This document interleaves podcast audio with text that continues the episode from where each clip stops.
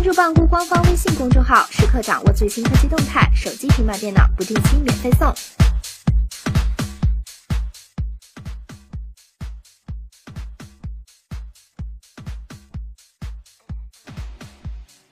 科技日报社海量资讯只需三分钟。前不久，Trace T3 的外观在网络上被曝光，与之前工厂流出的面板图细节一致。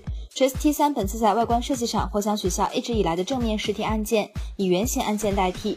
在此之前，一份乐视体育生态中心的长款使用时间安排表透露了锤子新品发布会的具体时间。然而，近日在网络上曝光一张关于锤子科技新品发布会的邮件截图，内容指出发布会或将延期。不过可以肯定的是，本次发布的 Trace T3 会有两个版本。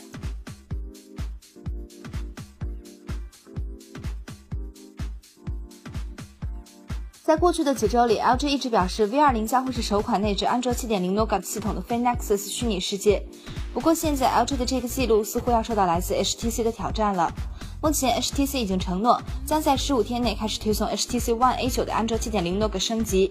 去年，虽然 HTC One A9 被外界看成 iPhone 的模仿者，但是这也同样是第一批支持升级安卓 Marshmallow 系统的机型。而现在，HTC 似乎又继续发挥自己系统升级速度快的优势。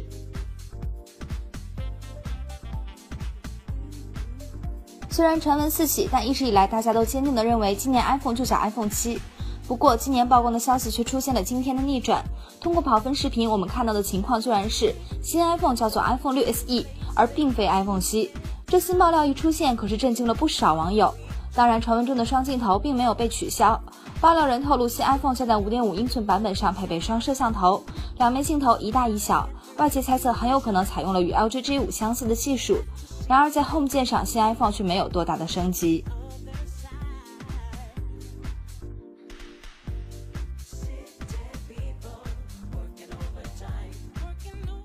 据路透社报道，利润的稳定增长推动腾讯控股和三星电子的股价创至最高纪录。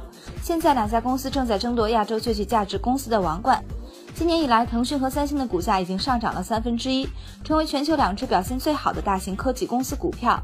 在对手苹果、阿里巴巴集团股价陷入挣扎的情况下，腾讯和三星股价却一路上涨。按市值计算，腾讯目前是全球第十二大公司，三星位居十七位，均好于五个月前的二十六位、三十三位。